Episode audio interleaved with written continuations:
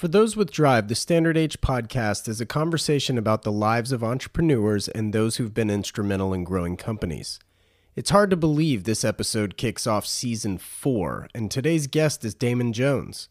Damon worked as an engineer for the likes of Aston Martin and McLaren, and then, as many of you may know, he served as the vice president of operations for Singer Vehicle Design. Needless to say, his resume is impressive, but there's more. He recently worked with Gunther Werks while launching his own company engineered by Damon. Though there is a significant amount of car talk to this episode, to simply label Damon a car guy would be a massive understatement. His interests go far beyond four wheels. He has a healthy attraction to mid century architecture, photography, and, well, all things beautiful for that matter. There's a lot in this one. We talk about the importance of story as it relates to products, as well as a deep dive on his insta famous Porsche GT4. We discuss his exclusive Lego kit called Project Black Brick, one of the many extensions of his business, what he feels was his biggest risk to date, one purpose driven trip to a tanning bed, and Damon even shares a story of how Lewis Hamilton missed out on getting a McLaren F1 for free. It's a fun one for sure. I'm your host, Wesley Smith, and you're listening to the Standard Age podcast.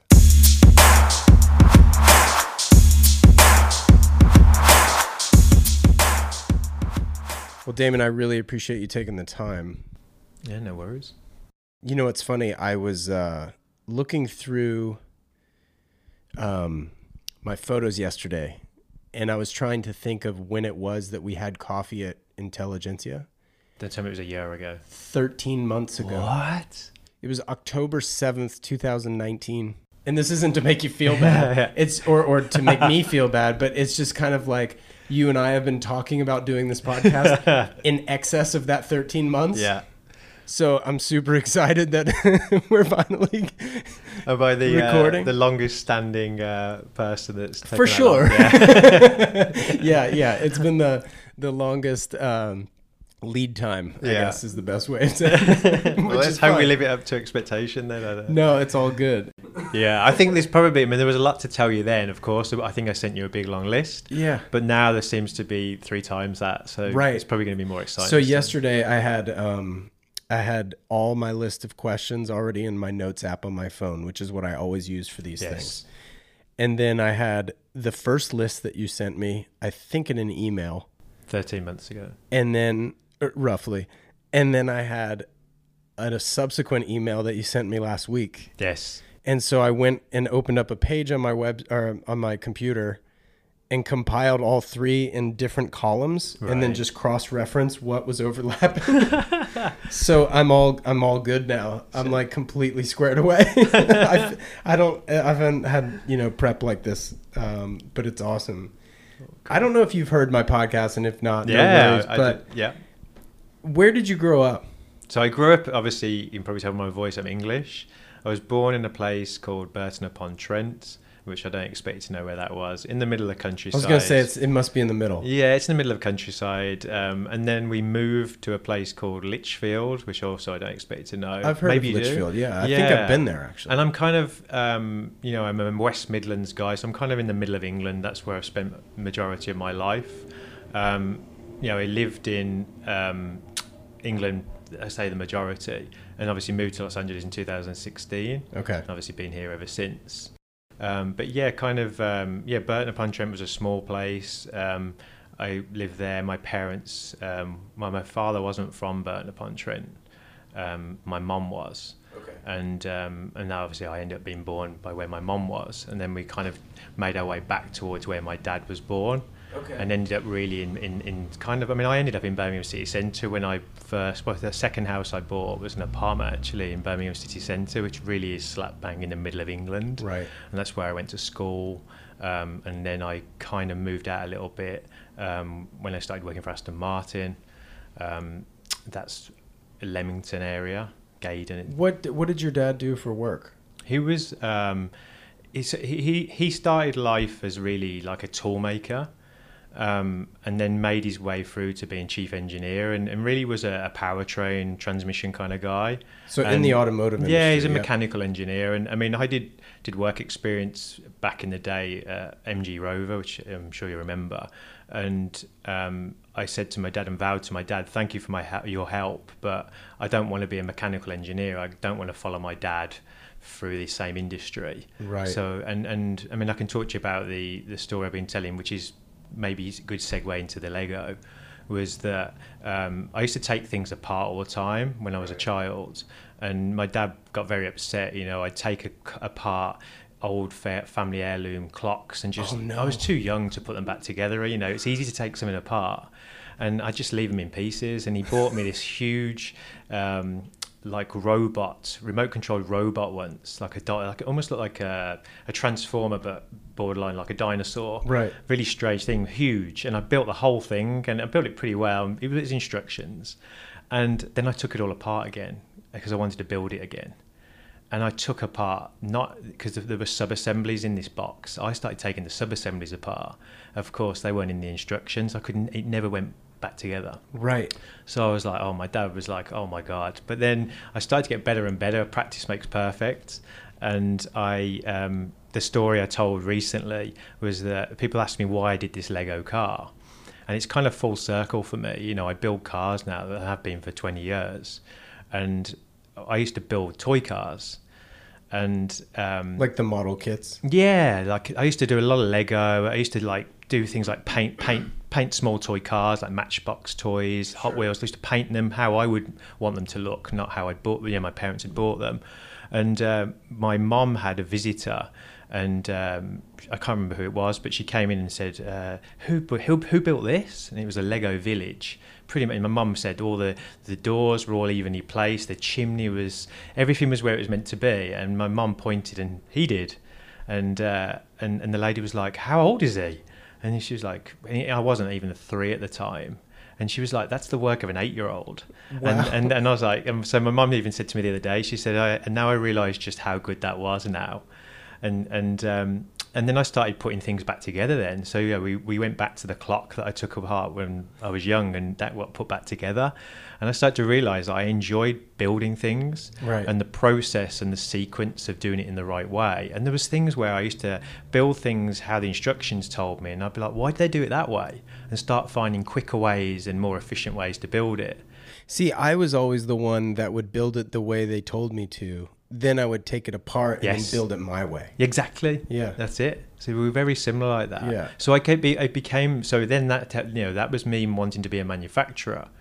Um, and and really then the you know to cut the story short you know I moved my way through to then one I mean I wanted to be a lawyer at one point Interesting. Um, I, and I probably did an interview recently about it and said that um, you know I was it was a time when O.J. Simpson case was on the on, on you know was on the TV. Right. Um, you know everyone was watching it, but I was also doing some work experience in some law courts from in Birmingham where I lived. It was a, a murder murder case, unfortunately, and I, I, I was like sort of mesmerised by the process of uh, you know um, watching defendant sort of give his evidence and everything else. And I was like, I really want to be a lawyer, but I'm a very impatient person. and I was like, my, I talked to my dad about it. and I said, right, I think I'm going to, I think I'm going to become a lawyer. And he's like, Are you sure?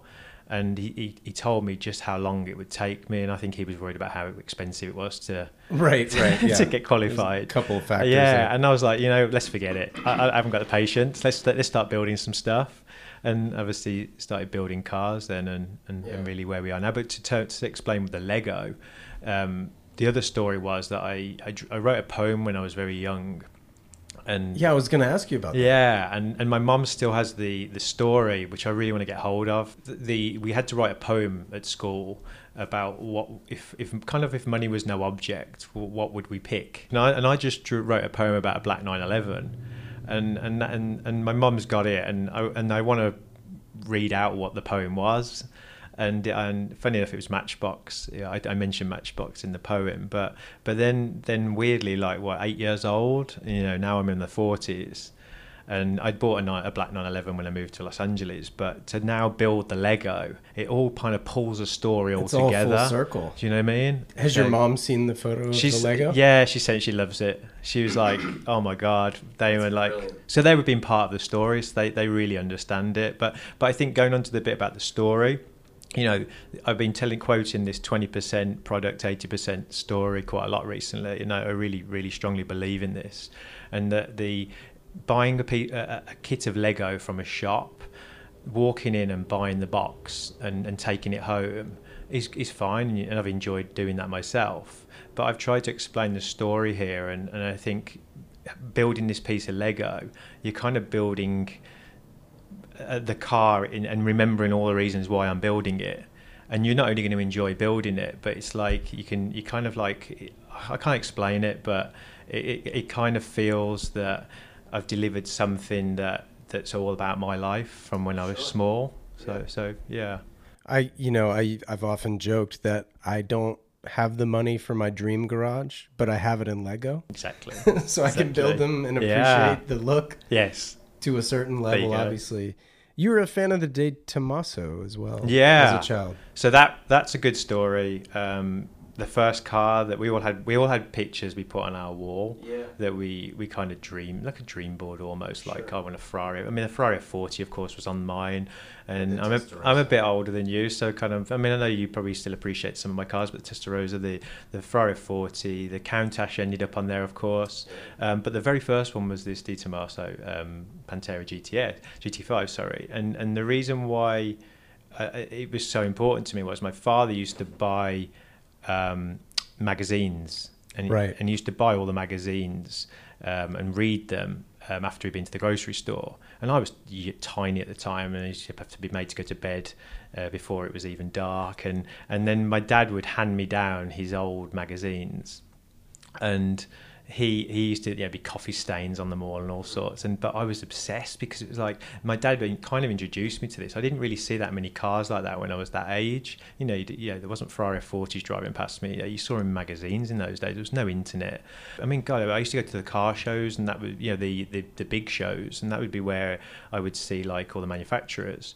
And uh, and yeah, so so this this De Tomaso that ended up on my wall, a black one, black and gold it was. I've still got the, the magazine, and uh, that ended up pulled it out. So I remember the two holes where the staples used to be. Yeah, exactly. It was in the binding. Yeah, and it was on my wall, and I used to look at it every night when I was sleeping. And I used to have these curtains that were weren't very thick, so I used to be able to kind of read and see things until it was really dark. I used to just stare at this car all the time. And when you look at a De Tomaso, they're not the most expensive. I mean, they're not cheap, but they're not the most expensive of cars. Yeah, they're attainable and and it kind of whenever I see one, it just makes me go a bit wobbly at the knees. And you think you'll ever own one? I want to, yeah. I was talking to someone the other day about it. I was like, I think I kind of need to buy one because it, it's so important to me. And then the story moves forward as well. That imagine being at that age, obsessed with this car that right. I'm probably never going to own, or at the time I th- thought that I didn't even know what I wanted to do for a living. And you know, I was eight years old or whatever. And and then I ended up when I was working for MG Rover, uh, we were developing the MG SVR um, supercar, and spent some time at De Tomaso. So you know, having a coffee as a you know spotty engineer in De Tomaso, given where we'd come from, right. again another full circle story. Yeah. And now now I hear this week that uh, De Tomaso are going to build their new car in. Um, in America. No kidding. So you know, maybe maybe there's a, a right down the street. Maybe there could be a, a conclusion to this story. Yeah, maybe. Oh man, that's incredible. Now, were you into sport at all? Yeah, I was pretty pretty good footballer apparently. Yeah. Uh, yeah, I used to. Uh, when I say football, soccer. Right, of course. Yeah, not American football. I still don't understand the rules, but um, but uh, but I watch it, and then and then uh, yeah, so soccer. I I um I was a I was a good footballer. My dad really wanted me to be a Premier League football player, of course. What position did you play? So I started I played most places. I never played in goal. I started as right back. I was a tiny. I, I, was a very late developer. Like you know, everyone had a beard when they were like fourteen, and I think I got my probably first hair under my arm when I was like seventeen or something. Oh, really? I was real late developer. I was the same way. But I think in a good way. I think this means we're going to be grayer later and older later. Well, I don't know. I am married now, so yeah, it's, it's starting to creep few. in. You got a few. and so so um yeah so. I don't know, where were we going? Your soccer position. Oh yeah. so so we were so I was right back, which was you know right back at the back in defence on the right hand side. Yeah. And as I got stronger and, and grew older and, and, and started training even more and more and, and just growing really, right. I started getting faster and started being a bit more you know. Um, in a defensive way, I could, you know, I was getting knocked off the ball when I was younger. Right. So I started getting stronger, and, and then I started realizing that I gained a bit more speed because I was a good athlete at the time. I was running for a, com- uh, a, a running club, and, and, and actually trying to choose do I do football or running now. I'm kind of good at both of them, but they started to help each other and complement each other. So um, then I moved to midfield on the right hand side again. But then I ended up in in uh, in the front in, in attack at, in the end, and you know scored the odd goal here and there. So Oh, it- cool. I really enjoy. I mean, I'm a big football fan. And, what uh, was what was your very first job very first job like ever? ever? I worked in um, a golf club. No kidding. Yeah, no one knows. Were you like cleaning Yes. clubs? No, I wasn't cleaning. I was cleaning dishes. You were cleaning dishes. Oh, Yeah. so you were in the restaurant. I was in the restaurant. the country club. Yeah, but I got to. I was in the golf club world. Started seeing a few nice cars pulling up. You know. No, what? How old were you? God, um, probably. I mean, how how young can you work there? I can't remember now. Maybe 16? Yeah, I was 15. 15, with my first 16. I wasn't getting paid very much. I was cleaning some horrible dishes, but it was like, uh, yeah, it was a lot of it, it was a lot of work for very little money. But it was a an entry into work life, I guess. And then I ended up working for a grocery store as a porter, which was a hell of a lot of fun. Wow. I mean, we had a blast at that place. Why know. were you just like bumping music in the back? Well, what? yeah, I mean, they, they, they always said, you know, the pretty ones, like all the pretty cashiers, would end up on the front desk, of course, because it was uh, the aesthetics of the shop. All the, you know, the ugly guys and everyone like me would be out the back, and we'd be like in the cold, but we'd be together. It was the lads. We were taking unloading trucks. You know, the music was on. It's kind of like, yeah, it was a law unto ourselves. We were. You'd be there till two o'clock in the morning, having a laugh. I mean, we were working. So were you stocking shelves as well? um, so we were we were unloading trucks, um, and then and then basic, basically splitting the the whatever we took off the truck into these pallets that then would go onto the shop floor. So if you were a lady on aisle thirteen, you know, putting all the cooking stuff on, she, you didn't want to start finding baked beans and and you know bottles of coke on there. You wanted to. You, you know, find what you needed. So we had to split it up, which is quite interesting because again, it takes you a little bit further forward to when I'm in the car world of, of picking parts.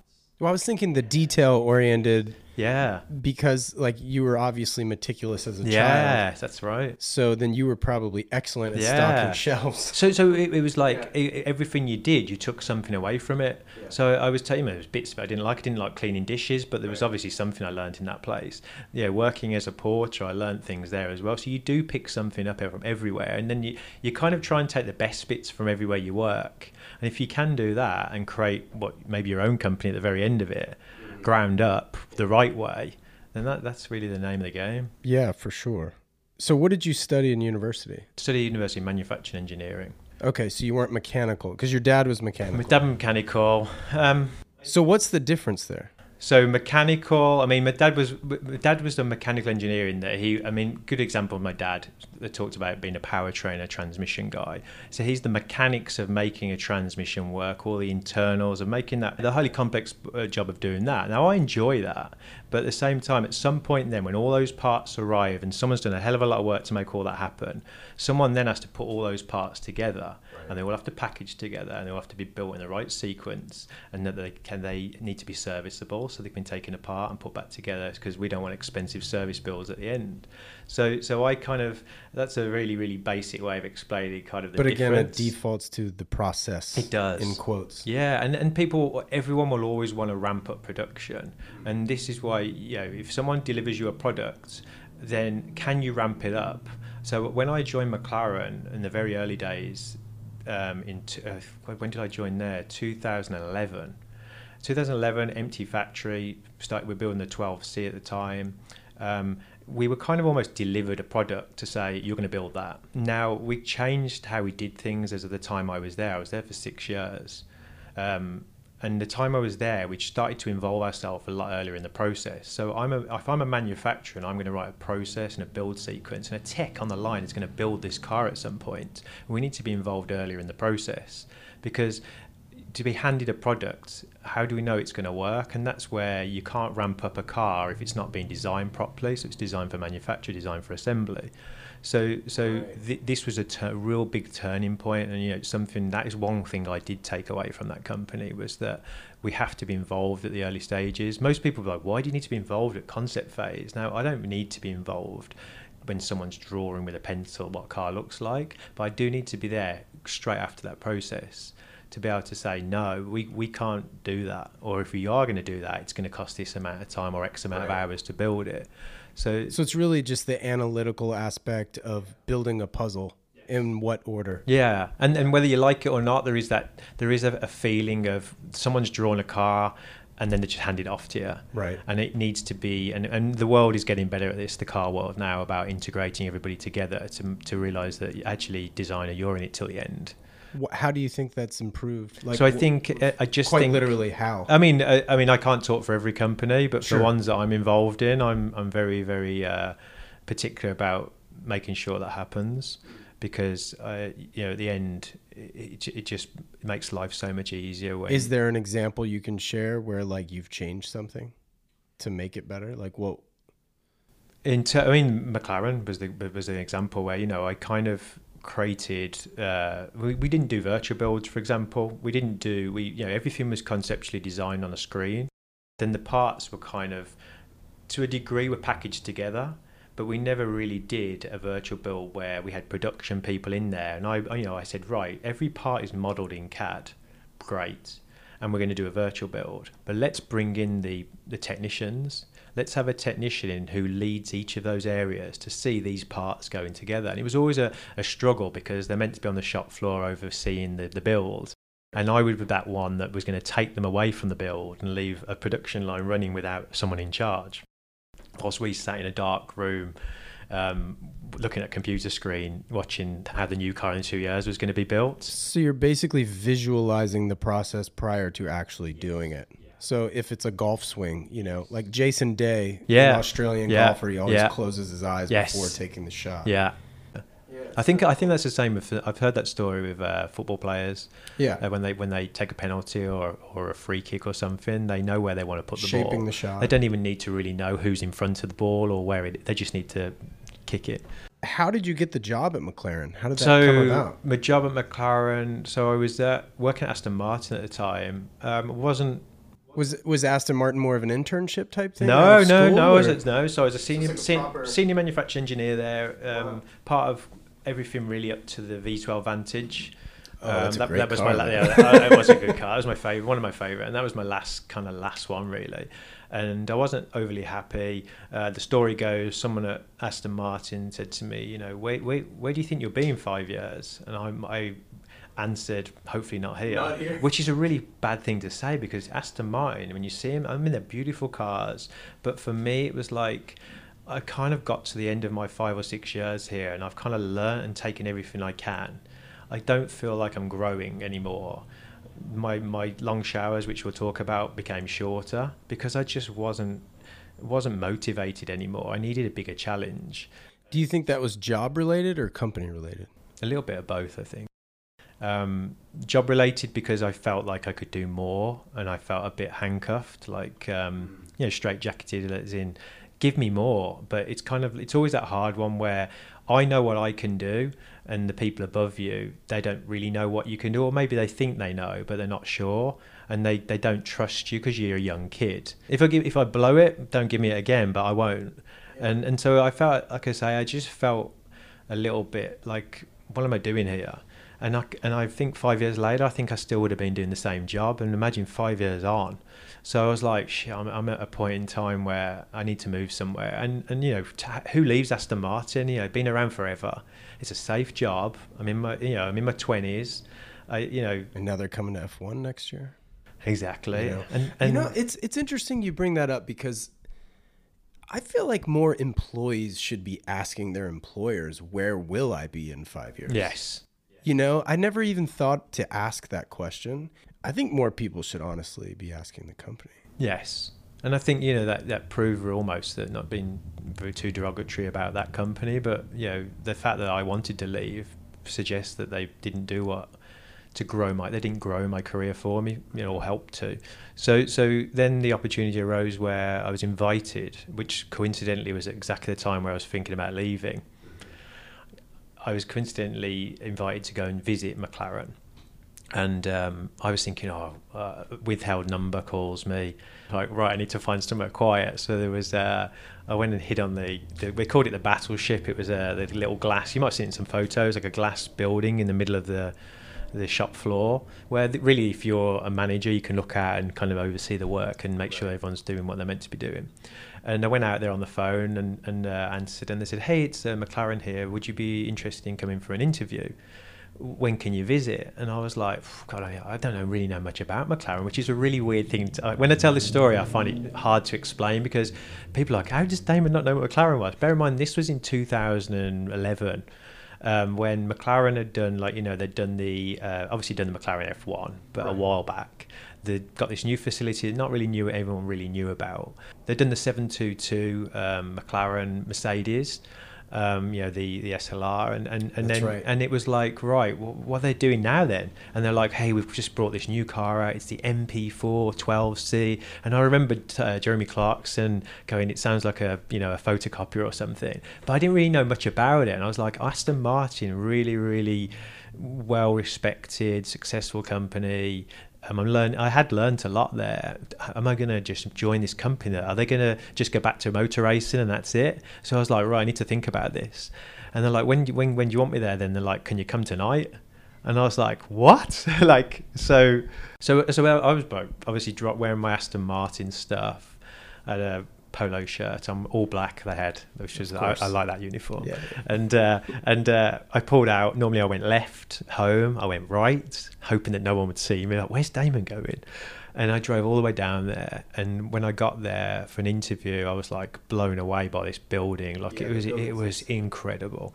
And I got there. Was, that was a good start.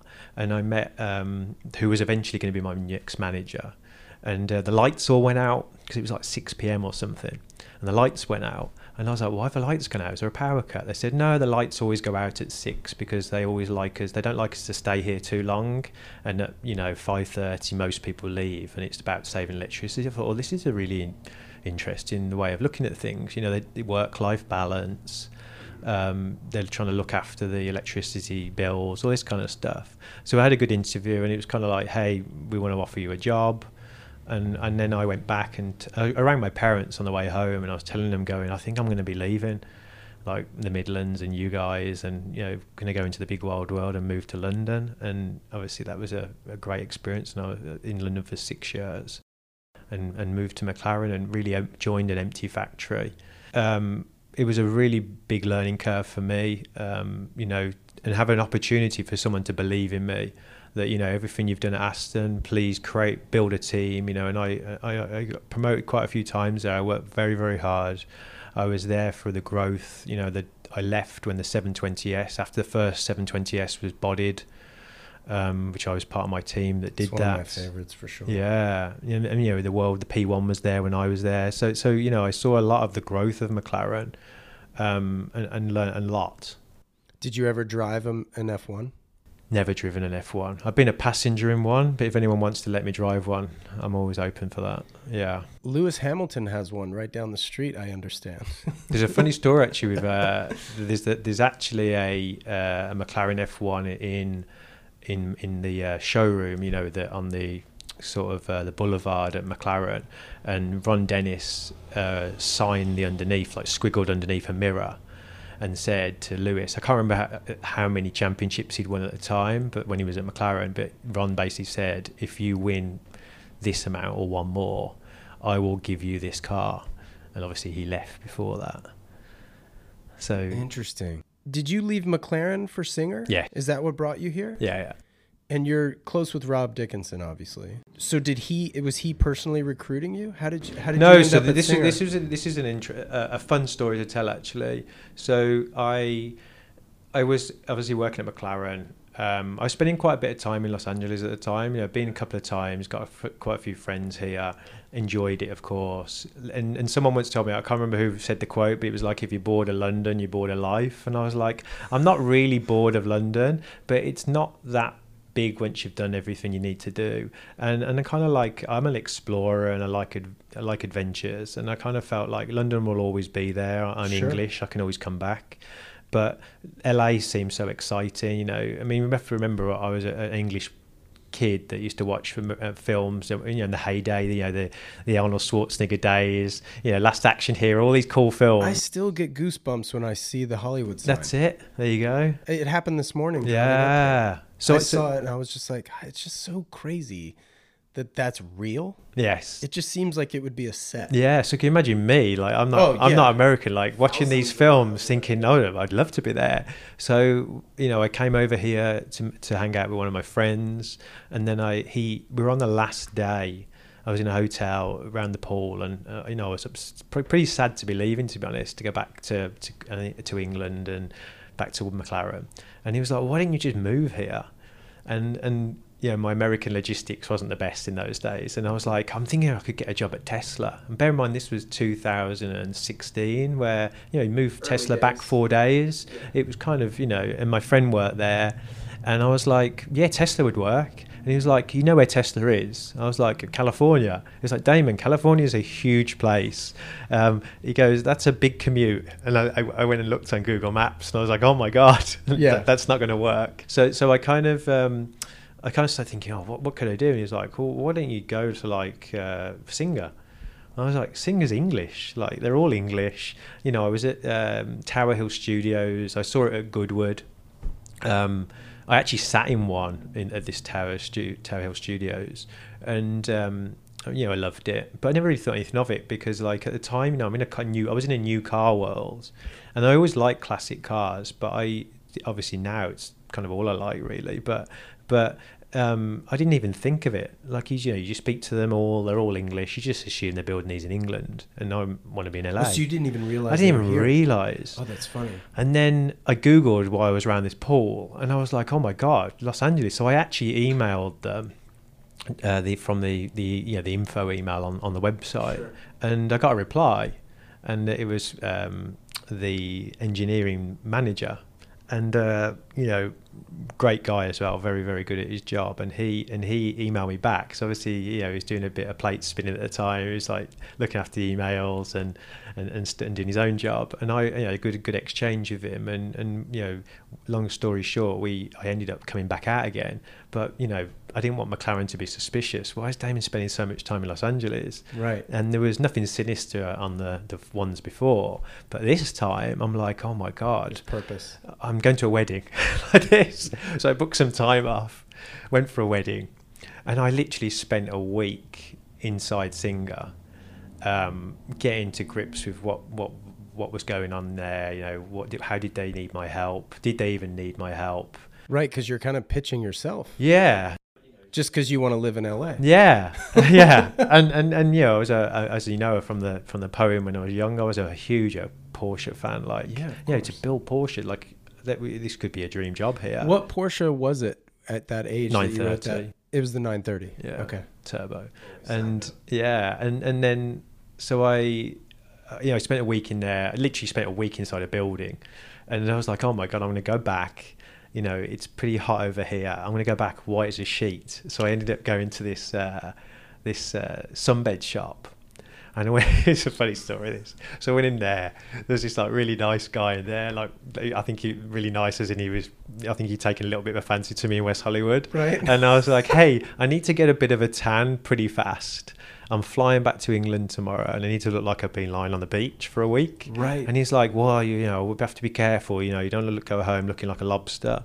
Um, I would advise using this cream. And he he goes, I can help you rub it in if you like. I was like, no, you're okay. I'll, I'll work it out. And then he was like, how many minutes do you want to do? I was like, like, how, what's the max? And I think it was 40. I mean, I've never done sunbeds, and they're, they're, they're very, you know, they're very bad things for you. But this was desperate times, so I went in there. I did 14 minutes, and Oh, he, 14. but he told me to do eight. So I was burnt to a crisp, even with his magic cream.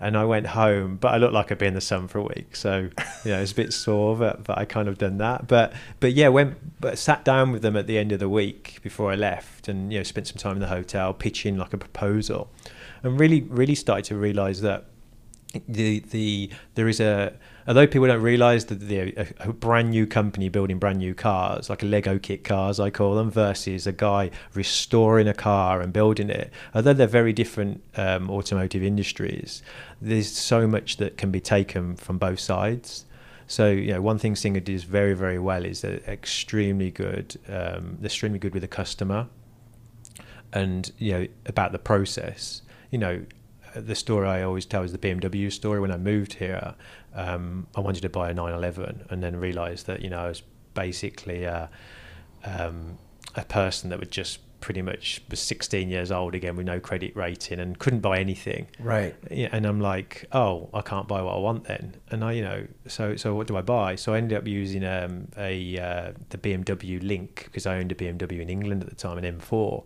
and they allowed me to do like an expat rule where I could go and buy a car here. So I leased a car here, an i3, because it was a good way of building up my credit quickly. And uh, I remember going to BMW and. Um, was that when they were doing those one ninety nine yeah, specials? it was an absolute. But I think Yeah. mine was two hundred and seven dollars. yeah, I was gonna say it was like two hundred bucks for an i3. And I moved, and I went in, and I literally bought this i3, and the lady was like, "Right, c- here's the keys. You can take it now." And I was like, "What?" I'm in a hire. I think I was in a Volvo hire car, and and uh, and I was like, "Hang on a minute, I've got a car outside." She was like, "Well, you need to take it now. You've bought it." And I was like, "Is that what happens here?" And it really does, doesn't it? People do take cars the day they buy them, well, you know, pay for them later, kind of thing. Right. And I was like, and I was like, um, well, I know I can't take this car now. And she was like, you have to. And I was like, and then the story was like, I didn't have a US driving license at the time as well, and she would she wouldn't let me drive it off the forecourt. She said you have to go and find somebody to to drive it off the forecourt for me. So I was like, I'm, I was learning quick here. So for me, the BMW story, she got my business. We bought the i3, um, and then I never heard from her again. And I was like, what? Like, oh, I see what you're saying. and there was The something customer there was something miss awful. there was something missing. I can't remember what it was in, Right, in the you know like a spare wheel key or something. And, and i was like this is real bad. But the thing i really enjoyed and we learnt a lot from singer was was that you know you you become part of the family as a customer. You you know you're there two or three years waiting for your car kind of thing. And you know you you're these people become friends with you. And and this is that back to that it's about the story it's about the process and the journey.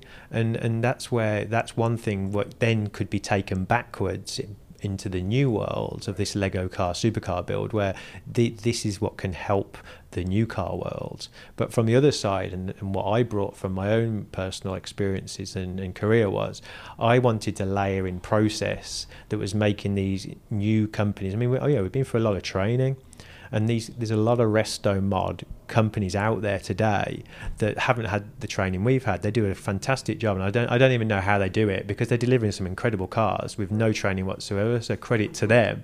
But then what about if we were to just drip a couple of lashings of of uh, organization into there without losing the the personality of the companies? Because you know when I when I was at um, Singer, I liked the fact that there was people in there, the artisans with the dreadlocks, the tattoos. Yeah. I, and I was always one at McLaren where I'd been used to wearing the polo shirts that said McLaren on. I was used to wearing the the PPE, the steel toe cap shoes, and we all looked the same. We kind of didn't have a personality. McLaren, I wasn't allowed to wear my tattoos on show. Uh, you know, if you if you walked around with tattoos, you get fired, kind of thing. Really? So so it was, and you know, you weren't allowed long hair, you weren't allowed a beard, really. It did, you know, that kind of thing. It was a strange. I mean, things are changing now, thankfully. But Singer, it was like, hey, no, I like the fact that you can see each personality, and these are the guys building your car. And you know, to name people, you know, Rod Emery, good friend of mine. He, I love how he does it. And we spoke about him a little bit earlier. That I love how everyone is is is themselves and they're all and you know he gives he gives them all airtime on his Instagram. And they're all seem to be having fun and, and, and having a good time but they're working. And and I think that's very important about the the the environment that you Well, allow passion, yeah. it's all shared. well imagine if I said to you this morning right you've got to go to work today and you've got to wear this. And by the way it's blue Imagine making me wear something blue, and I'd be like, "No, it needs to be black, like this, yeah." And I and I and I kind of wouldn't feel comfortable to do a good day's job because I wouldn't feel comfortable in what I was wearing. So, and I think that's something that should be really, really considered. Yeah, and it's interesting too because, or at least it's, um, it kind of makes sense that Singer was that way as well because I mean the company was founded by an artist, a yeah, musician. yeah. So I could see how very easily that that sort of corporate culture was set very early on. Yes. Yeah. What was your typical day like there? Yeah, every day was different. It was great. Like you know, That's it the was. best. It was. Uh, you couldn't. You yeah. You always. You always had a plan. I mean, every day. You know, I'd have that shower in the morning. I'd be like, today I'm going to attack these thirteen things. That's what I'm going to do. You get to the end of the day, the thirteen, maybe twelve would still be on the list Yeah. because you'd be putting out fires in in it or doing something else. Or it, it was always fun and very a lot of variation. Yeah. was Do you good. have a favorite build of theirs? Mm, Be it a co- uh, like a color combination or anything like that? I always weirdly liked. Um, did you see the one I posted the other day? I posted uh, the pistachio, the, the that commission. I really, really like those colours. that green with orange? It was kind of it was a pistachio colour with like an orange, uh, yeah, side stripes. Yeah, it was a three point eight as well, Oh, which wow. obviously everyone naturally, you know, kind of was magnetised to the four litre. You know, uh, but I yeah, three point eight was punchy. I liked it. Well, the 3.8, uh, how is that engine different than the 991 GT3 engine?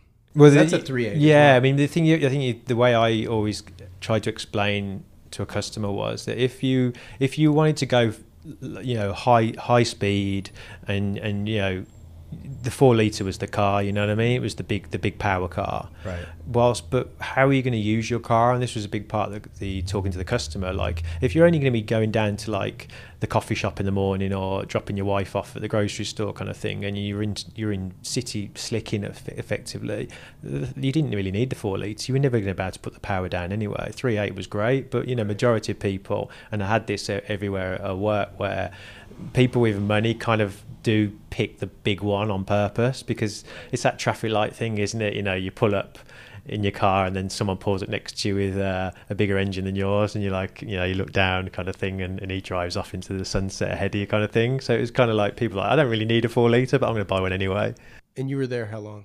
three years And then you went to Gunther, right? Gunther Werks? mm, help them out um, so they were in a Was that more kind of streamlining? that was kind of um, the magic sauce from Damon. Yeah, kind of thing. Yeah, yeah. they were in a uh, the Vorsteiner facility, of course, and then they obviously uh, wanted to move into a bigger facility, sort of productionize things. You know, they're getting custom, they're getting um, orders, and yeah, they wanted to kind of uh, you know streamline the process and whatever else. So I kind of offered to get involved. Um, obviously, move them into their new facility, kind of started to lay them out, and, and now I, I hear they're you know doing all right. So the position wasn't very different for you. No, no, just no. doing it for somebody else. Yeah, Right. I mean the the good thing for me now is is that why I kind of documented that working for one company is great, but I feel like you only you're only going to learn from that one company and the mistake, you know, maybe the mistakes you make, lessons learned from that one company. Sure. Now I kind of find myself in a situation, and luckily because of working hard for majority of my working life and and the experience I've had, I feel like now that I can almost weirdly cherry pick who I work for. Um, you know, sometimes you know having your own company it's hard because sometimes you may have to occasionally take a Right. small job that maybe you don't want to take. It's like being an actor. Yeah, You, know, happy you do to one go- for me, one for them. you got to exactly. You got to pay the bills. You're happy to help, and let's be honest. You, you take something from everything you do, and you learn, and, and it's nice to give back as well. And, and I like helping people and helping companies. And now I've in a luxurious position about kind of choosing who I want to work for because I like what they're doing. I like their style. I like being associated with them. At the same time, I want to help these companies, and if I can help them and improve them, then we're both going to gain from the situation. Right. So it's exciting, and, and, and really, it's the, the business development bit's are actually quite exciting. You know, rooting out someone you're interested in. Like, you know, I'm I'm always on the news. Like, uh, I, I knew the, the new car companies that are coming. You know, some I don't like, some I do like, and if I like them, I'm going to reach out to you. And sometimes they don't need my help, but sometimes they do, and, and, and, and it's it's it's fun, a fun process. I'd like to take a minute to thank you for listening to the Standard H podcast. It's certainly been a lot of fun sharing each guest's story, even during the craziest of times over the last year. The good news is it's allowed me to further focus on some of the elements that make Standard H possible. I've done a ton of product development, some items for well over a year. If you'd like to support the podcast, the least expensive way is to simply rate and review the show on whatever platform you're on. Further, you can visit standard-h.com where you can purchase the brand's apparel or directly support the podcast under the accessories tab. I can't thank you guys enough for listening to the show and for all of your support, especially through social media. It's been so much fun interacting with you, and all of the great feedback has been wonderful, so thank you. So many of you are into watches, whether you are just starting to collect them or if you're already in deep in discussing the extensive finishing of the movements. In fact, my most listened to episodes have been watch related. For those of you interested in independent watch companies, Passion Fine Jewelry in Solana Beach, California might just have what you're looking for. Previous listeners may be familiar with owner Tim Jackson from episode 1 of the Standard H podcast. He and his team are certainly a wealth of information while offering incredible customer service. Tim and his team are quite literally made up of family and friends, so I'm confident you'll feel very much a part of their community even if it's your first visit. Of course, if California is out of reach, definitely visit passionfinejewelry.com for more information, or visit Tim's blog Independent in Time for a deeper watch dive. Now let's get back to the show. Having driven both, right? Because Singer specializes in the 964 body. Yeah. Kind of a best of, if you Mm. will. You know, the best wheels, the best this and that. It's kind of the Lego kit. Yeah. Gunther Werks as the 993, right? So drivability. how so I they- think you can. Um, I always kind of, I always kind of uh, joked about this because yeah, there's not not a lot of people that have driven both, of course. Well, I was gonna say, how do they drive? I don't know quite know how many now. I mean, there's one the one one customer has both, and I think the good way to answer this question um, is you can have both. They're very different cars. Sure. If you look at uh, the way the Singer is for me, it's the. I mean, don't get me wrong, it's not a slow car. It's a very quick car, and you know, it's carbon fiber body most of it, and it's light, and it's it, it looks gorgeous. But it's one of those cars that when you around loads of them, okay, you become a bit complacent. But when you see one on the street in the middle of nowhere, like you know, I saw one in. I remember when I first moved here, I saw the Monaco Commission in um, in Rodeo Drive, just sat there on its own, and I was the people that were around it. I was like gobsmacked, and and and yeah, they're gorgeous looking cars. But and it's a good. You feel like you really are driving the car, like the the, know, the, the feel the with the road and your connection with the road. It's a, it's a great car, but it's also a car that you could drive down to Rodeo and drop your, you know, go to dinner with your wife and, and, and, and look the business. Whilst the other the other car, I feel, is more more track focused. It's kind of like it's vowed as like the, the GT3 or the GT3 RS of the 993 world that never happened. Um, you know, you've seen probably seen the pictures recently of the uh, the bigger wing on it. You know, they're going for times and you're going for performance, and you know, Singer does perform. But I feel like, yeah, I really do feel like they're they're, diff- they're going after different markets. Right. So Singer's kind of more the fit and finish. Fit and finish, cl- you know, it's classy, it, elegant, uh, and, and, still performs. Whilst the other car, you know, it, it, I feel like it's a, more of a performance, you know, fastest lap kind of car. You owned a Gen 1 GT4, yeah? Yes. What was so special about that car? I've still not driven the 718 um, GT4, which I really want to, of course. Um, and I, I, from what I've heard, it, it's a very good car. So the 981, so I need to dri- drive them back to back almost again to just to see to feel the differences. But the 981, the thing for me now, the young pretender is always the car that I always like. So when I was at Aston Martin, you know, we got to drive them, thankfully, all the cars, um, DB9s, you know, the, the everything. And- DBS. or DBS, exactly. But everyone would be like, hey, what's your favourite car? I'm like, the Vantage. They're like, what? It's the cheapest one. I was like, The eight cylinder. yeah, but I like, well, the, the, um, the thing I liked about the Vantage is I was there for both engines they brought out and and uh, and felt the difference between the two and uh, the facelifts and everything else. But the thing about the Vantage was it was such a lovely sized car for really and and and I kind of explained the Vantage to the DBS or the DB9 in the same way that I uh, I kind of explained the GT4 versus the 911. It's a You know, length thing, it- too. it- it is, and the thing Yeah. is, the GT4, given how well balanced the car is and, and, and the size and the shape of it, uh, I actually was like, this car is a real contender.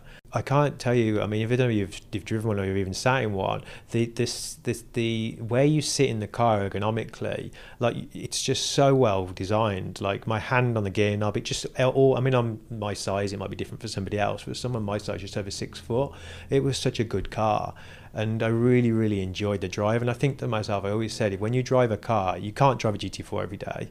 I mean, some people do, but I wouldn't want to, especially in LA.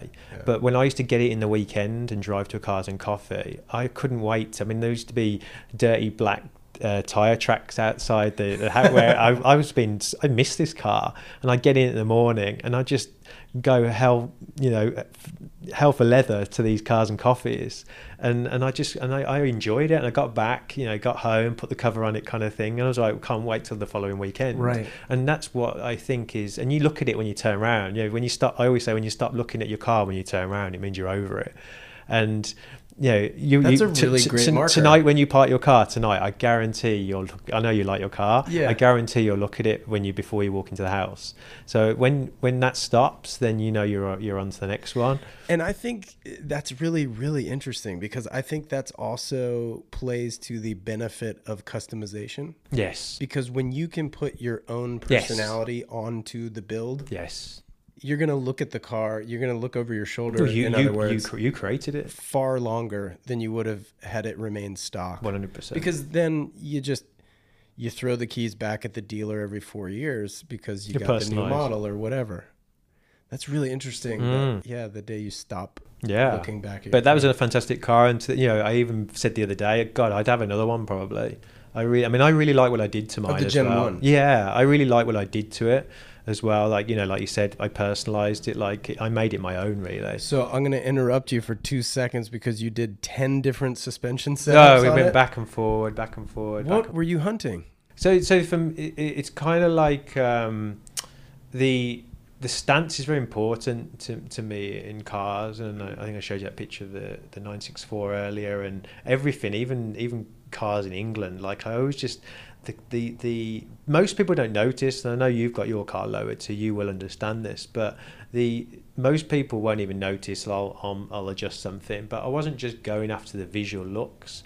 It's the performance of, of, of how the car drives, and and you know working for some of the companies I'm we yeah we we're talking like fine tuning here to the most people the normal people they wouldn't really notice but you'll get in a car and you'll think no it needs a little bit here a little bit there and I think that's just the, the, the what I'm like the quest for perfection I guess I think that intersection of aesthetic and performance, like Yes. actual function, yes is so important in a car. yeah because so many people get hung up on the aesthetics. We were talking offline earlier. we were Ah, talking about wheels. yeah And 19 inch wheels on my Yes. car make zero sense. No. But everybody loves the look on some of the forums. But then you're bending a rim. Exactly. I mean, the, and, the and, first and the thing was the GT4. I bought the GT4 to drive it. Like, I, okay, I, I think it looked good on the BBS, Mm-hmm. and it, and it did. In the, you know, the image, if you just sat there for the rest of its life, not moving, it, it looked beautiful.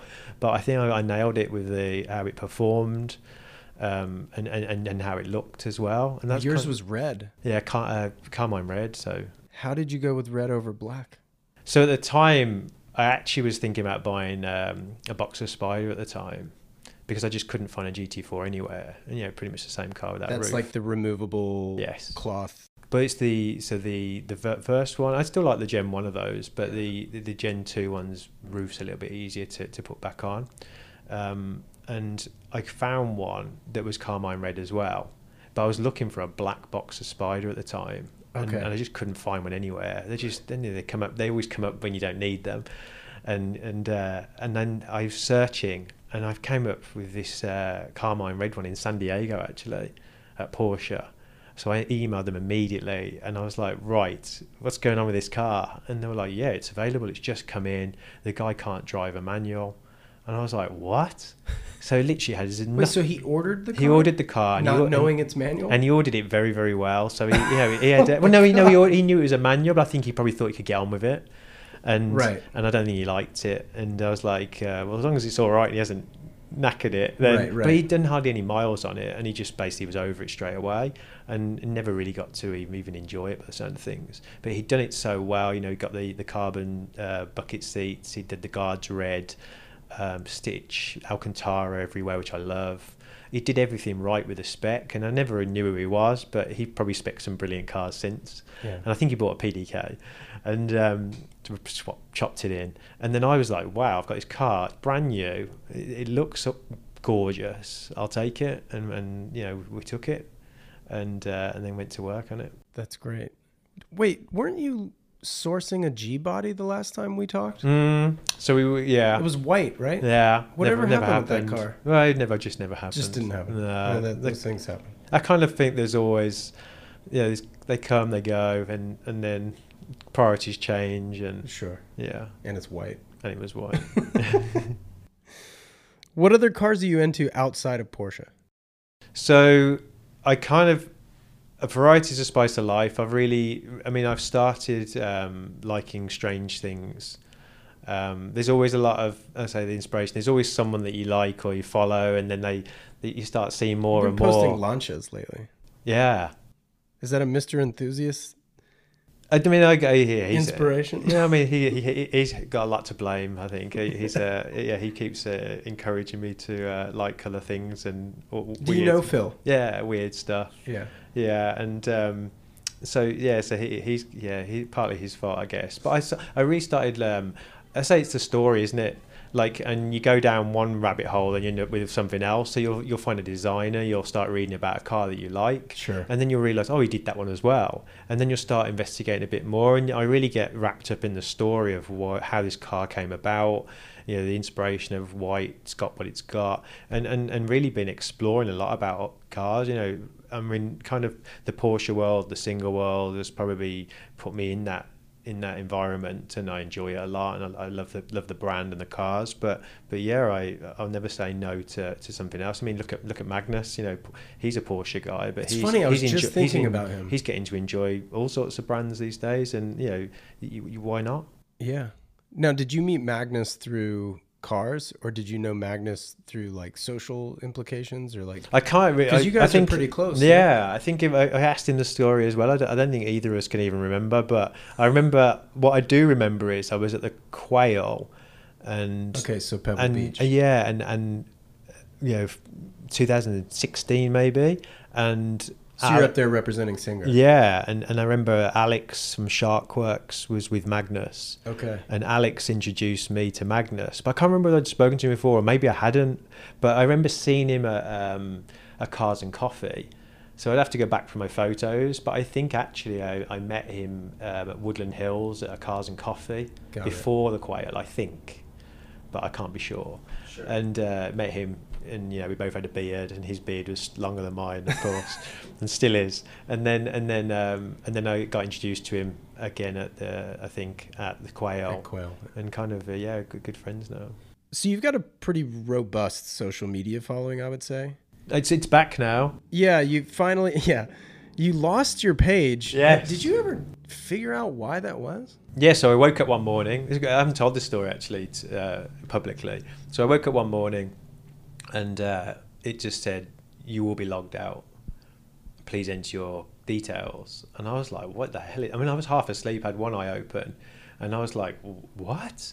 So I, I typed my, you know, without even thinking about it or the implications of filling it out, I, I typed uh, my name, my username, and my email, and I got logged out, and I never got an email. So you you basically logged in to log out. Logged in to log out basically yeah. And and the worst thing was they were like well, that's not one of our protocols. We wouldn't ask you to do that. So i started worrying that maybe i'd been hacked. Right. and there's been a few accounts that I've, i know that have been hacked recently. But no one had reached out to me requesting some money for uh, my password or you know we're going to delete your account or whatever. So i wasn't sure if i'd been hacked or there was you know something else so i just didn't know what had happened and that's the worst thing because how can you fix something when you don't know what you did wrong? Or did you even do anything wrong? So three weeks passed i was sending like three emails a day every day uh, to try and you know say hey i've lost my account report a problem. And remember you can't report from your own account because you haven't got an account anymore. not so in, i'm yeah. reporting from my other accounts but also going online and just putting in a you know just a generic i've got a problem nothing happened. And then i got one reply saying hey you managed to get the right person that day. Can you please send a photo of yourself uh, with your your name your username and i think maybe your date of birth just to kind of prove your identity Right, because anybody could have hacked your email and be yeah. you know. And then you know uh, Ellen was taking loads of pictures of me, and I wasn't happy with any of them. And she was like, "Why? Why are you smiling? You're not happy. You've lost your account." So we were, we were doing all these different pictures, and um, so I ended up sending that off. Didn't get anything back, and I started getting a little bit like, "I'm never getting this back." And as you know, I started building up my other page a bit more then because it's it's a hard struggle, you know busy doing lots of work, but also trying to grow a following. And I was just about to launch some things, and it was probably really bad time. You know, Instagram, whether we like it or not, is a very, very good marketing tool at the moment. It's free. Um, you know, and kind of if you haven't got it, you kind of you're out of it really, and, and, and just for research and everything else. So I really needed it back, but I started to grow to the, the idea that I wasn't going to get it back. And then a really good friend of mine who's verified, um, he um, reached out to somebody uh, in senior management at Facebook, and they sent me a message saying, "Your friend's been in touch. We'd like to help you." And I was like, "My God! Like, can't thank my friend enough." But right, fair right. play to Facebook. Like, I wasn't doing very well with the three weeks before with these generic messages. But can you imagine how many people have problems? I'm assuming there's thousands and thousands, if not more, report problems and I'm just another number in the middle of all those. And I, it may be unfortunate. Some people probably still trying to get their account back today I'm sure of it and they're never gonna. So fair play to my friend put me in touch. I gave all the information I explained to them what happened and then I got an email back saying um, we're really sorry uh, it was a mistake. Our system disabled you. Um, just a glitch. please check you reactivated um, if you can get in and then we'll close the thread and I and, and I was back. So the other account you mentioned was the engineered by Damon. Yes, which is your new company. Well, new. Seventeen new. months old. Can you believe yeah, it? Yeah, yeah. I was crazy. It's a year and a half. Yeah. So yeah, so I started building that account, and then I actually obviously have my mid-century account as well, which is right. Mad for mid. I was going to ask mid. you about that later. Yeah, kind of. But like, what what kicked off engineered for or engineered by Damon? Excuse me. So when remember when I came to the end of my time at Singer, I was like, what do I want to do? What do I want to do? Mm-hmm. Um, I kind of have a lot of ideas. I've done nearly 20 years in this industry now. Um, I enjoyed cars, still enjoy cars. I always want to be involved with building cars and driving cars. So it had to be something to do with engineering and driving cars and building them. Mm-hmm. So I created the idea where I wanted a business that would grow into something more, maybe one day, a brand. And you know why I'm going with this because you, you have your own brand. And there has to be an end game. And the end game is always like, I think I will create a brand, but I will start with what I'm good at. So if I'm good at you know cars cars and manufacturing it makes sense to start in that world but the car world and the watch world and the lifestyle world they all overlap and I'm you know lucky enough I'm in the right circles and I end up getting invited to some amazing events got some amazing friends amazing contacts. And I was like I'm in a good position here where and I could do something that I enjoy and if it's monetized as well isn't that the name of the game? You know wake up every day do what you want to do. Not got told what to do because I've spent 20 years working for other people that have told me what to do and not always listened to what I wanted to do. And I kind of feel like I sometimes I've had to do things I didn't want to do, but I'm getting paid and I'll do it. So now I get to wake up every morning and go to every meeting I want to go to, ones I've manifested.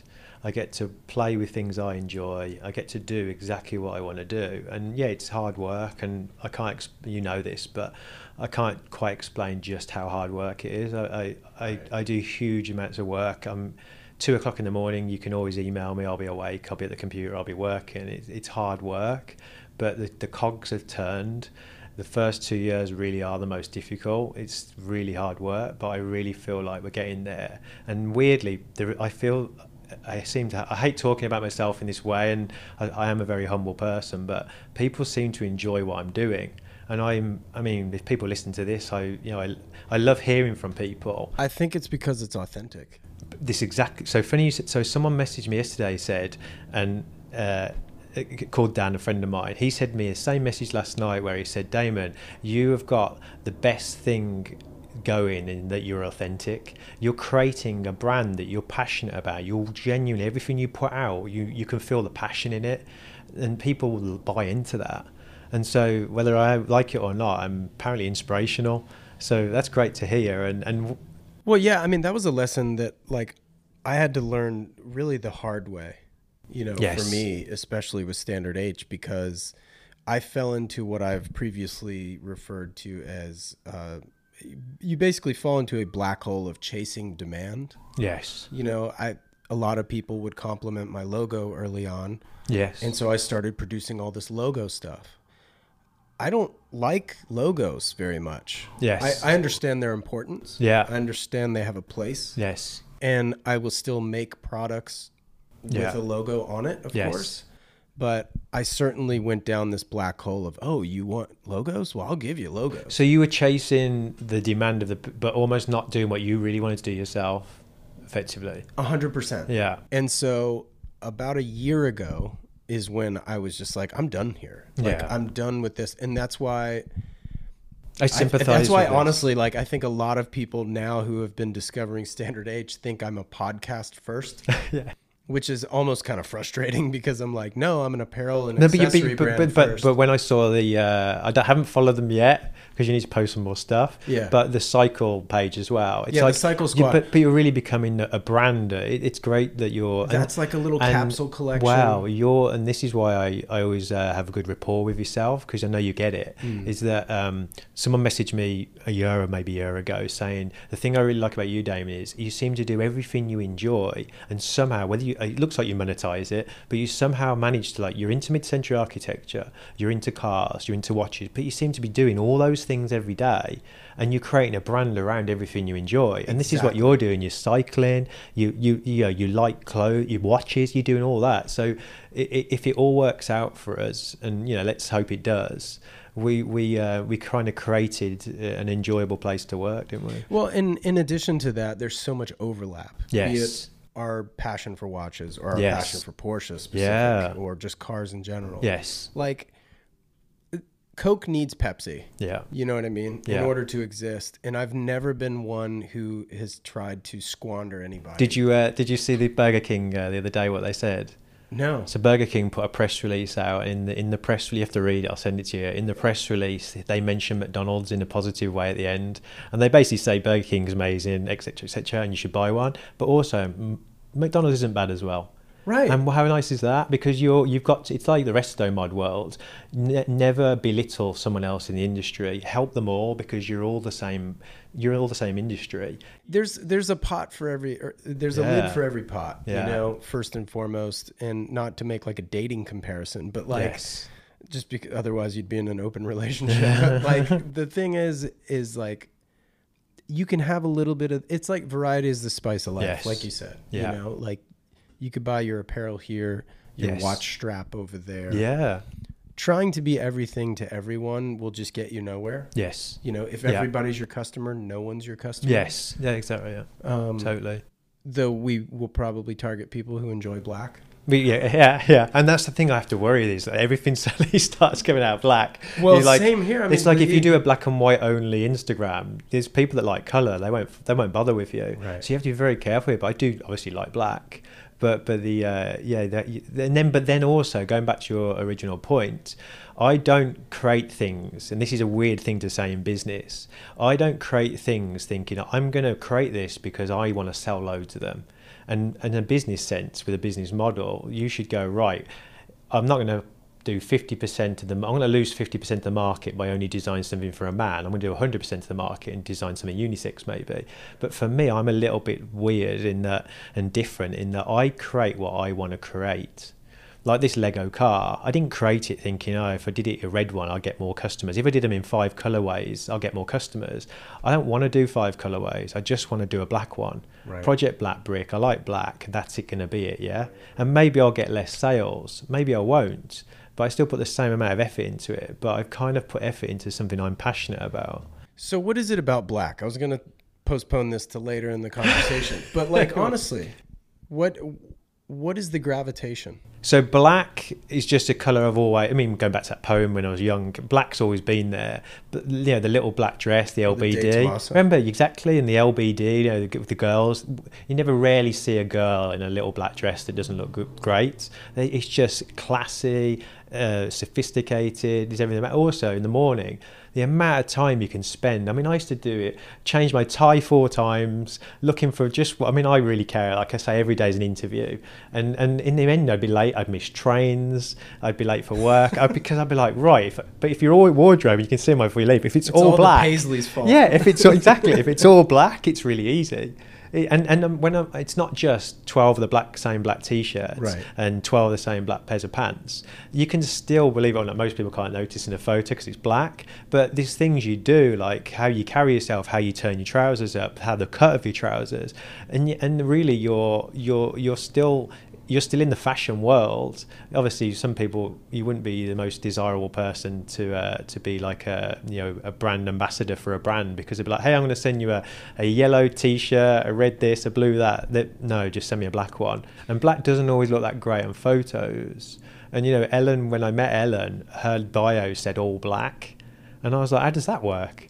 Because obviously her profile was very dark and she went through a you know a dark time and the photos are very dark but then later on in her life obviously now she's posting yellows and oranges and all sorts Right. because she has to but for me it's like yeah i've just gravitated to black and i just like the color Well, I think there's, I mean, there's a, a bunch of different like forks to this road that we could take. One being, you know, less is more, right? Mm. But I think honestly, when you strip strip it down, and really, it's I guess more a conversation of minimalism it is that you can genuinely, if you're built like us and are a sucker for details, yes when you strip away Yeah. the distraction, if Yeah. you will, the noise, yes you start to notice. Well, look at your look at look at your more? well look at your t-shirt. What you told me, right? Right. It's a black t-shirt. We're all in black here, yeah. And it's a black t-shirt. Now, if it was a red one or a blue one, you could still do all the details you've done. But because you've stripped it back to being black, you're now getting really into the real inner detail here, where you're putting these little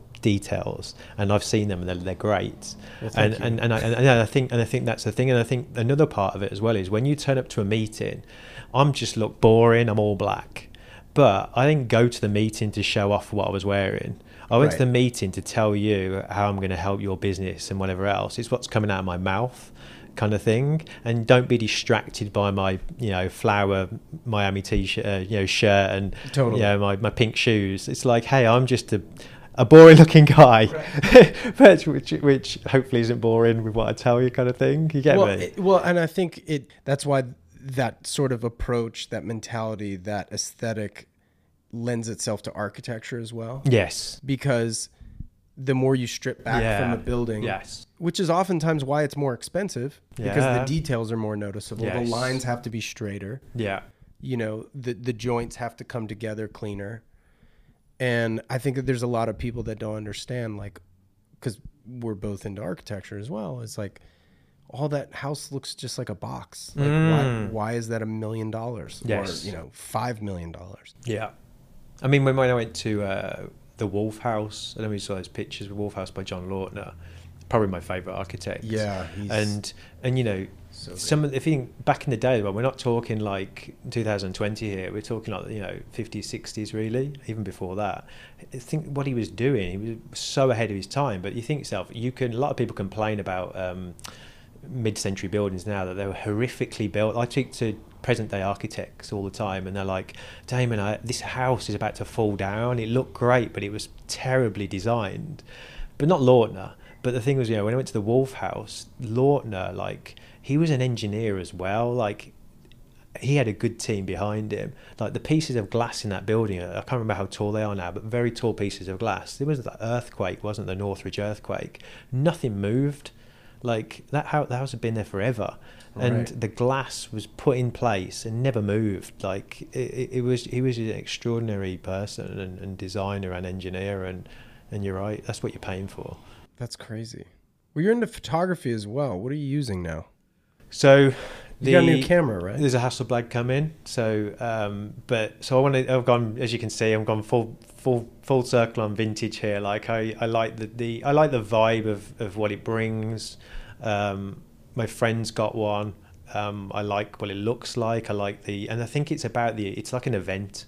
One of the things I want to talk about the photos was that I, I, I always get um, I'm compelled to always taking pictures of the rear of cars and I'll take I love close up so you'll always see a close up of a car most of the time you can't even work out what car it is probably a Porsche though and and and I love the I see things that that I find beautiful, and it's always mostly the rear. So most of the photos, I mean, I take photos of the front as well, but most of the rear of the car is my photo where you know my go-to place, and it's always my joke is, did the designer just get bored by the time he got to the front of the car? Because if you look at many cars, the rear is the more beautiful end of the car, and this is how I'm developing myself. Is I'm posting what I like now. Right. And if you like it, good for you. If you don't like it, I don't really care. Right. And and, and I'm just going to share my. This goes back to what I'm trying to create here. Is I'm going to share with you my lifestyle, what I like, what I like doing, and if you like it, great. And if you don't, well, you'll like something different. Let's talk watches for a second. Yes. You're wearing a black and gold GMT Yeah. vintage Yes. Rolex. Yeah. Struggling to get over get over this one. So why the black and gold? Is it it's because it's very Art Deco. Yeah, and which is strange because I'm kind of like haven't quite got to the investigating Art Deco, though I'm appreciative of it. But um, but look at the, if you look at from what you're seeing in here, Yeah, there seems to be an awful lot of black and gold. Yeah. black and gold. The look- And then you, you click my uh, my screen, and I'm like, the, you create things without even realizing them. Like it's not like I woke up one morning and went right, but black and gold from this day on.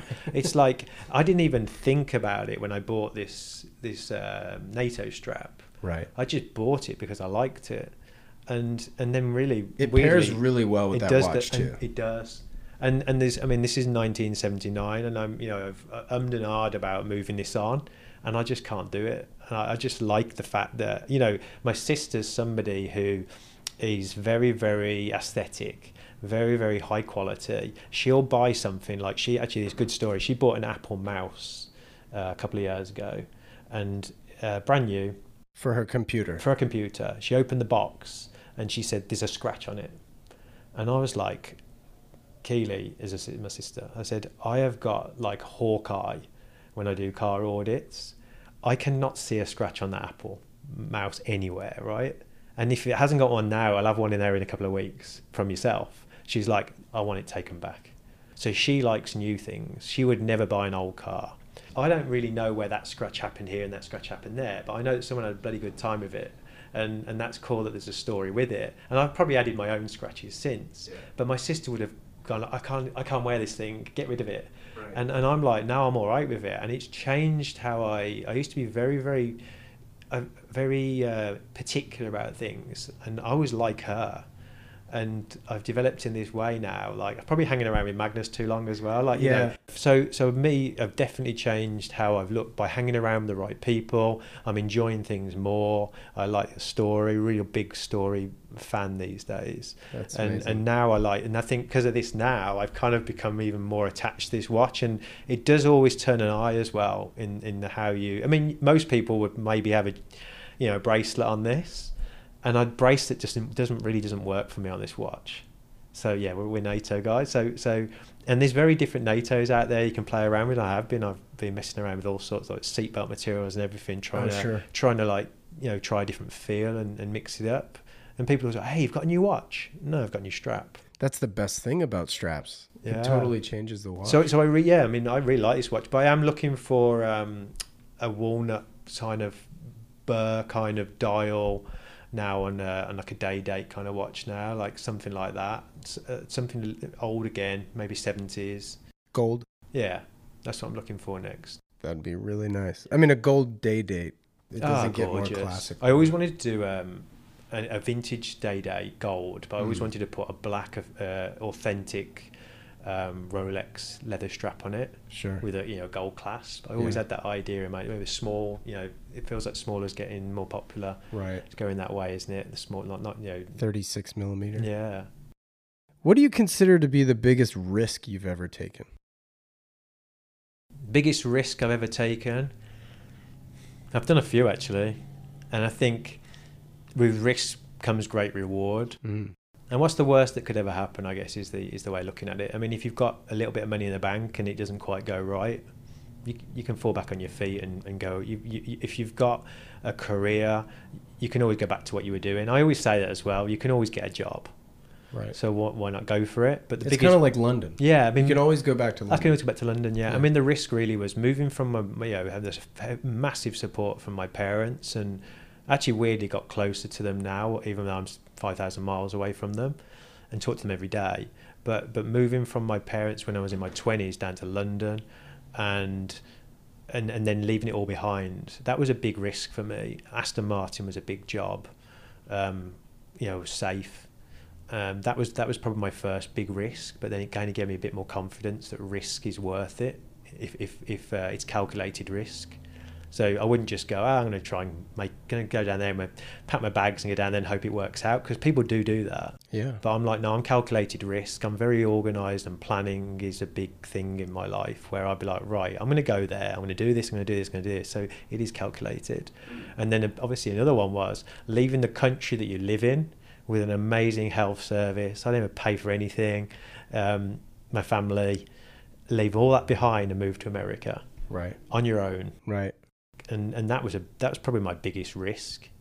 But you know, I had friends here, but I had no family here, and it's hard, it's still hard work today. And people forget that as well. That you know, I didn't just move to a different job in the country I lived in, where I had a bank account, I had um, my family, my house, my car. I, I no problem buying a I, exactly. I basically left all of that behind. Yeah. Got rid of all of it. Moved to America. Started a new job. Got a new house had to find a, buy a new car, an i3, and I had to start again in in my late thirties, and when most people were having kids, yeah, and that was a big risk, and I feel like it's paying off. It really feels like it now. So yeah, that's awesome, and, and it, it could have gone both ways, I guess. Can we talk about Hot Wheels for a minute? We can. So what is it with these cars? Why uh, is it literally the same old men don't grow up, we just get older? Yes. So so yeah, we're, we're, we we um yeah we're always kids, and the thing about Hot Wheels was, and I've told you this story before. It's like a ch- it's like a, a Charlie in the Chocolate Factory story for me. It's the gold ticket thing. So you know get the gold ticket, you get to go to the factory. It's what everyone wanted. Remember, the film was amazing, and and I'm like that. Like I almost weirdly get excited when I don't find a Porsche Hot Wheel. So I only buy Porsche Hot Wheels. A couple of people have given me some some non non Porsche, and I like presents, so I've kept them. But I only buy Porsches. And when you walk into uh, you know a Ralph's and you're confronted with a wall of like 200 different Hot Wheels to try and find a Porsche in there. I mean, I'm I'm literally a fully grown man in his 40s on the bottom shelf of a Ralph's upside down trying to find a Porsche like 917 or something, and people walk past me, but they always stop and go, "Oh, I love Hot Wheels," because everyone everyone has a Hot Wheels story and it's great. And you know, and my story really was that you know I was from a world of Matchbox. My parents always bought me Matchbox toys, right. and Hot Wheels really is a big American thing, isn't it? And I had Hot Wheels, I've still got them in, in, in England, but I was a, a Matchbox guy. So when I got here, not only did I start finding them on eBay, the old vintage ones, and again, buying a 1973 Hot Wheels. I mean, look at this one. I think that's a 74. Look at that one. Unboxed, so it has to live on the desk but that's probably my so favorite it's got one. It's gorgeous, isn't it? And look at black look at, number ninety. Yeah, but look STP and Pennzoil. But look how he, look, like all things, look how heavy it is and yeah. old school and well made. S- steel and, is real. Yeah, it's gorgeous. So that that you know, I buy the vintage. The Petersen Museum always has some epic ones. You know, paying fifteen dollars for a a one dollar Hot Wheels, but I'll show you them after a podcast. But you'll you'll like the collection, but yeah, and anything that I buy by accident as a duplicate or gets taken out the box. I'll have to take a photo. yeah, one. and ends up in uh, ends up on the desk. So this, they're, they're all over the place. Oh man, yeah. Brilliant. So so yeah, so for me it's the hunt. Um, you know, everyone loves the chase. So, My wife gets so mad at me when I stop in the grocery store. Yeah. She's like, no, you don't need another one. Yeah, that's it. And you'll, you'll still be there. But they can go shopping. They'll do the whole shop and come she's, back and you'll still be there. Four or five aisles down yeah. by the time she really do, Don't you ever don't you ever see something though that's interesting? You think, I need to I, I, should buy it really, but I can't because I, I've got you my know what allegiance. I do in those scenarios? You buy I it? buy them, oh, but I give them to friends. Oh, so you've still got it. So I'll find like an old Datsun. Yeah. And I'll say, it's not me but I know my friend Julian loves them. Yes. So I'll give it to Julian. Yes. I saw, um, I think it was XJ220 the, the, other day, and I didn't buy it. And I was like, ah. And I saw, uh, I saw like, uh, I can't remember, probably it was a Datsun as well. And I was like, oh, God, I should buy it. But I didn't buy them. I, I stayed strong. so your daily driver is a Macan, right? Yes. GTS? Yeah. Why did you choose the Macan? So a car that I've always liked but always kind of thought like you know people jokingly said, "Oh, Damon, you're gonna have a kid. Are you, are you going to get a dog?" and I'm like, "Well, actually, no. Like it's a you know it, it's uh, you know it's got a, a Carrera engine in it." It sounds amazing. I, I, I always had this uh, um, debate whether you should buy a turbo or a GTS. I do like the turbo, but we like black. The GTS comes with all the black bits. It's all you know, if you compare a price of a turbo to a, a, GTS, GTS gives it away a lot of it for free, whilst the turbo is optional extras. Um, and I like black, of course, and I just like the look of the G. I don't really like the new Macan. Um, okay, it's overall it looks a similar car. I don't like the rear lights. I know it's the way it's going with the 992 and everything else. Like you know, the the models all have to look, um, you know, cohesive. Yeah. yeah, and I don't I don't like it that much. I mean, don't dislike it, but I do really like the look of the the 95B Macan, which I've got. You know, it, it's it's a it's a quick car. You put sport mode on. I mean, cold start sets all the car alarms off on the road. It's uh, you know wakes everybody up, and I, and I it's a grumble. I love the car, like, but um, if you just want to come out of a, a, a hard day turn sport mode off and just drive home in comfort. We've got heated seats, also all, all the mod cons of everything. Uh, I just think it's uh, the one of the best all rounders that there is out there. And you know, now I have my business. I'm delivering parts around and picking Lego up and picking you know all sorts of stuff up. You know, pieces of fenders and everything. You right. can't, yeah, you can't drive around a GT4 and and, uh, and, and you know collect a front carbon fender. So so so for me, it's a, it really is an all rounder for me. And, and you know, we had some great trips and some great memories and some stone chips as well. Yeah, exactly. So let's talk about long showers before we wrap this up. Yes, the long showers. Um, I met someone the other day actually that had. I didn't tell him this story, and whether he's heard it before from someone else, probably not. I he's like me, so he told me he has he has a he takes a note. Uh, he's got a waterproof notepad and a pen he takes into the shower. And I was like, God, this guy's even more than me. So I take. I was like, I need to know so, what brand. Yeah, I, I, need one of those. So I take a notepad and a pen in, and we've obviously always got our iPhone on us if we need to, because you know I used to wake up in the middle of the night and think if, if I wake up in the morning and I don't remember this, so we have to make a note, and it's logged. So I had a notepad at the side of the bed, a notepad in the bathroom. But he was he was writing in waterproof pens in, in, in here, and I thought, well, this guy, I, we can be friends. And the long showers, there's something about flowing water. I can uh, come, um, I mean, maybe if a writer could even use this kind of mentality, I would get in the shower and I'd have like a roadblock on something, just could not think about what I was doing. And, and I get in the shower and the water, the running water, it's warm in there. It's a nice place to be, a hot shower. That I'd be in there for until it was cold. And, and the ma- I'd come out, right, right, let's go. And I knew exactly what I was doing every day and and this was a good a good um, test to see how interested I was in things. So if I have a shower and I've got nothing to think about, I need more to think about.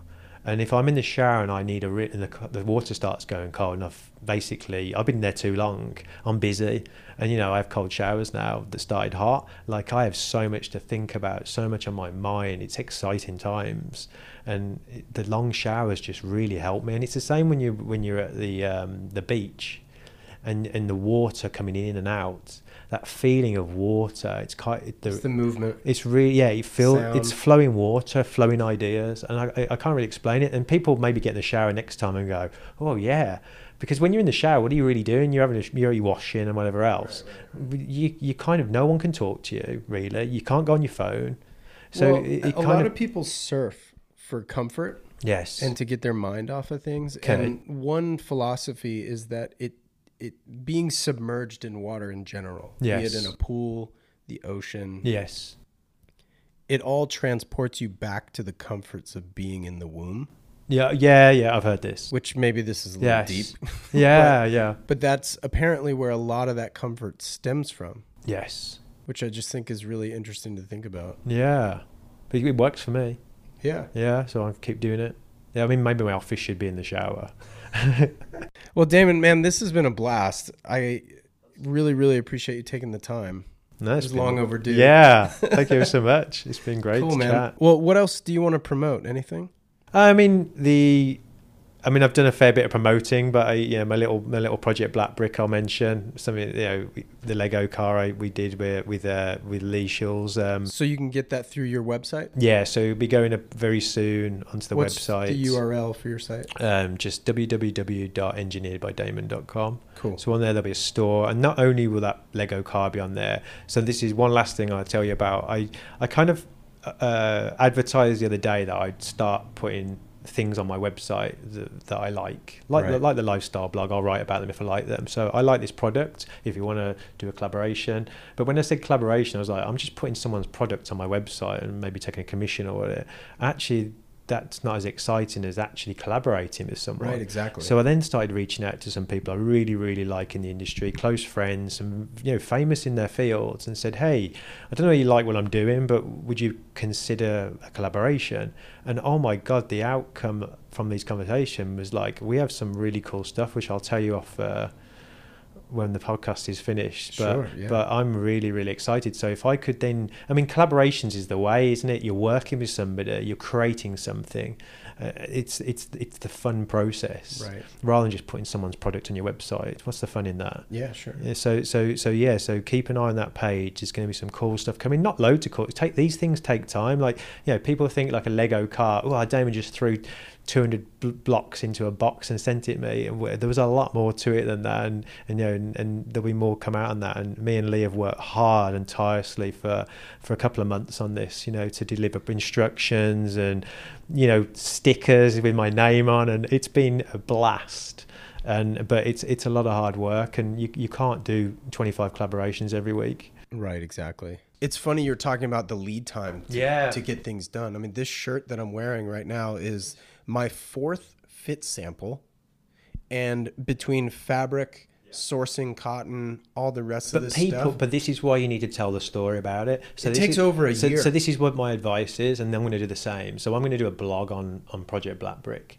and i'm going to go not i'm just going to go the, the the front face this is what it is this is the advert Right. i'm going to go full on uh, integrate into exactly how this came about Right. and how hard it was um, and and during COVID. If- yeah, exactly. And if you were to read that, and you'd be like, "Oh my god, I want one." You can buy a Lego kit like that green one there for fifteen dollars. Lego has a huge team, huge resource. millions of units. There's nothing. The millions of units, so they can sell it for that. They have everything's there. There's nothing really that interesting about that car. It's just just you put it together. This has painted parts on it, hand bespoke parts. You can't buy that anywhere. You can buy that Lego anywhere, all over the world. You can only buy this at the moment from my website. So it has to be a premium, but not a premium that everyone goes, forget it, because not everyone's going to understand the journey I went on with this. They're going to go, I'm paying that for that. But people that know, and, and I think that's why I think the blog will help. Um, will the sto- the story will explain, you know, just where we went with this.